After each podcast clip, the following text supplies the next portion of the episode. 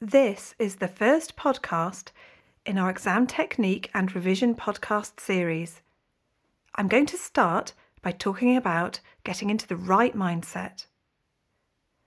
For the vast majority of us, exams are a stressful time. How you perform in a fixed time has to do justice to all the work you have done throughout the year or over several terms. Add to that the Oxford way of making you dress up in an extraordinary outfit and take the exams in a building steeped in deep association. And it's hard not to feel a little intimidated. The key to redressing this lies in two maxims. The first, that a little stress is not necessarily a bad thing. If you can harness the energy that comes with stress and trust in your process of preparing, revising, and practicing for exams, a little stress can actually be a real positive. The second maxim is that this is a finite period we are talking about. And while the point at which you start revision may vary, the end point is a date on the calendar.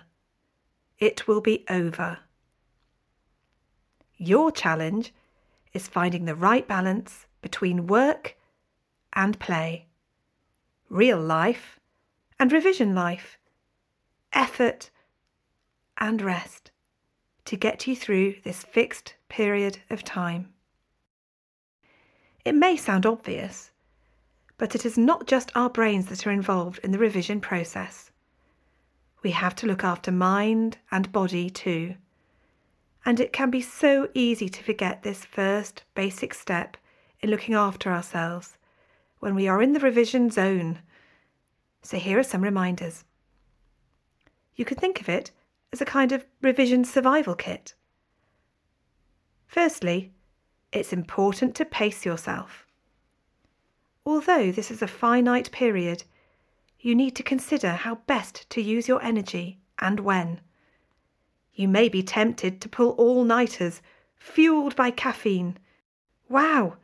Just think of all the extra hours in the day you can revise if you sleep less. Only downside is you would burn out too soon. So, secondly, look after sleep. Make sure you get enough. Seven to eight hours is usually enough for most people. But it's also important to remember that sleep can sometimes be slightly disturbed just before exams, so try not to worry too much about this, as research shows that for short periods, humans can still function well on a bit less sleep. Third on my list, feed yourself. Remember to have frequent meals or snacks and get your five a day. Stay hydrated and moderate your caffeine and alcohol intake. Next on my list, exercise regularly in moderation. Perhaps build in a meditation or relaxation technique, as this can be really useful to practice from an early stage in the exam preparation phase and also helpful with sleep too. Last but not least, try not to let other people psych you out. If necessary, Make a pact with your friends. Try having a ban on anxious exam talk.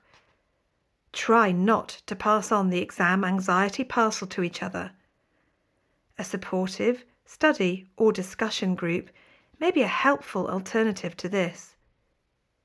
Remember, you are not alone as you are all in the same boat. And it's your exams, your way. So you can have a go at making your own survival kit if you like. What would you put into yours? What do you think might help you get you through this unique time? Drinking vegetable smoothies each morning? Or perhaps getting away from Oxford to revise? Whatever you think might help you. Now take a minute to think about it.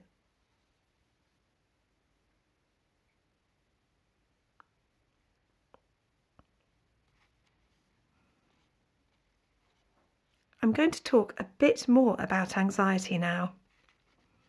It feels bad, but it can start to feel less threatening once we understand it.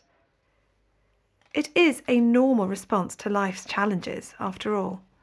The fight, flight, and freeze response are designed to keep us safe. Enough anxiety is necessary to help us to revise, concentrate, and motivate us. Too much may impede our performance.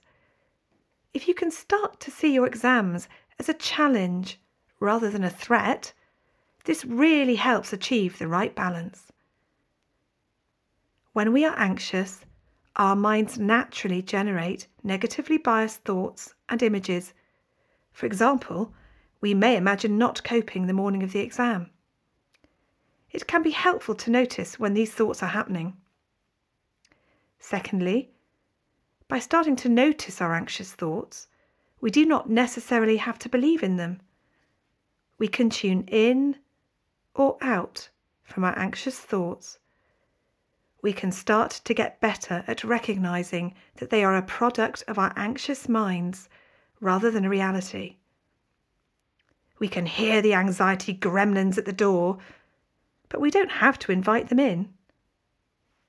Using approaches such as mindfulness, meditation, and writing thoughts down, we can really start to gain a perspective on our anxious thoughts do you think any of these techniques would appeal to you? If you can start to recognize the effects of thoughts on your mood, you may also notice how these thoughts tend to fall into clusters. For example, all or nothing thinking. The thought, if I cannot guarantee that I will perform as well as I should or could, there is no point in trying at all. This is also part of a perfectionistic mindset, which can sabotage your attempts to revise. We know from everything students have said to us that there is always a point in trying, and that actually starting work reduces anxiety. And steady, structured planning and revision makes a real difference to your ability to perform well in exams. If you have spent time procrastinating, then you can put it in the past. You can start now. Reset. It's day one. It's not too late to make a change. Keeping things in perspective and remembering past successes. What has helped you previously? The fact you are all here in Oxford means you must have done something right in the past. So, checking the reality of some of our biased, catastrophic predictions about exams can also be important. Take a moment to think about how you have coped in the past. What helps you? Do you have any particular strengths? In this way, you can now start to build up an honest, picture of your strengths and weaknesses in the exam preparation phase. Now have a go at troubleshooting. Where do you get stuck in the revision process? Is it at the reading phase? Do you read too much or too little? Is it taking notes? Do you avoid difficult topics? What might help you?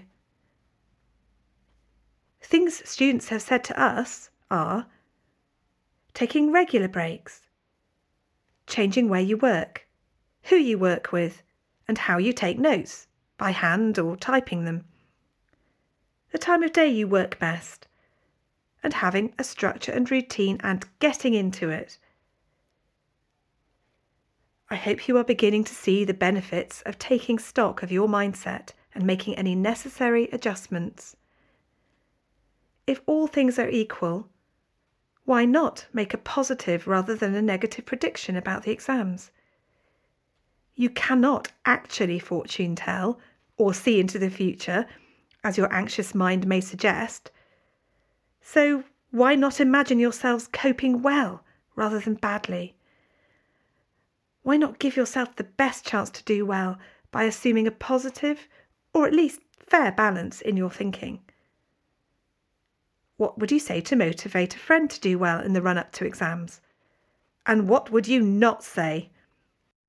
You certainly wouldn't say, Oh, you haven't done enough. You're going to fail. So why do you say these things to yourself? As human beings, we so often operate this double standard. No wonder we feel discouraged when our own inner critic is running amok.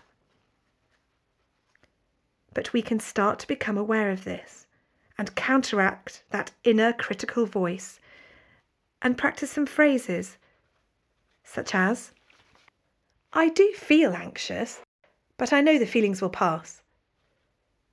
Come on, focus on what I need to do. I can do this. No one said it was easy, but it doesn't have to be really unpleasant and a struggle either. I coped well with that. And look how much I have done. In this way, you can start to move to a position where you see exams for what they really are and what they are not. They are definitely not a day of judgment of ourselves or of our self worth. You will continue long after your exams and their content are forgotten. Exams are something you always knew were part of your course. How else can you show your learning and thought? This is just the way that the course you have chosen assesses your level of understanding of your subject at a particular point in time. Could you even perhaps begin to see your exams as an opportunity to enjoy creatively showing your knowledge? Whatever exams mean to you, you can go ahead. Start planning your revision with confidence. You can do it. You will be okay.